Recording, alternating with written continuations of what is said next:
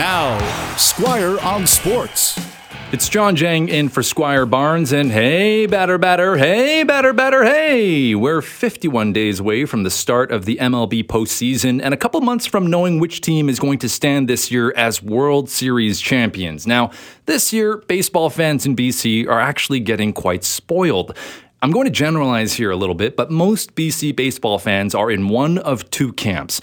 You're either a Blue Jays fan or you're a Seattle Mariners fan.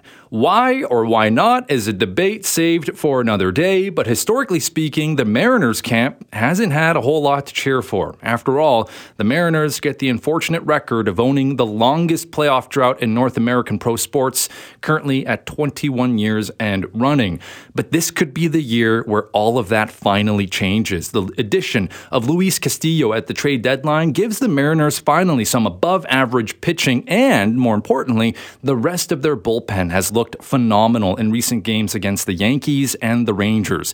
Rookie sensation Julio Rodriguez casually putting up 81 dingers at the home run derby this year. He's back, finally healthy, and he's looked as dangerous as ever. He gives the Mariners a chance to score every time he's at the plate.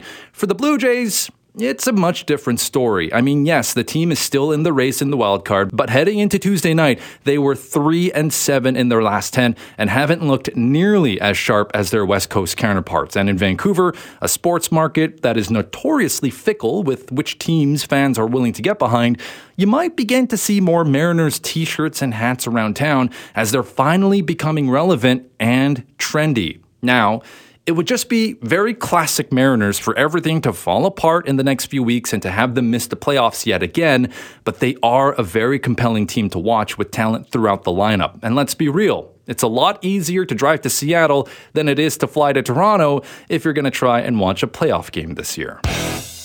Squire on Sports on 980 CKNW.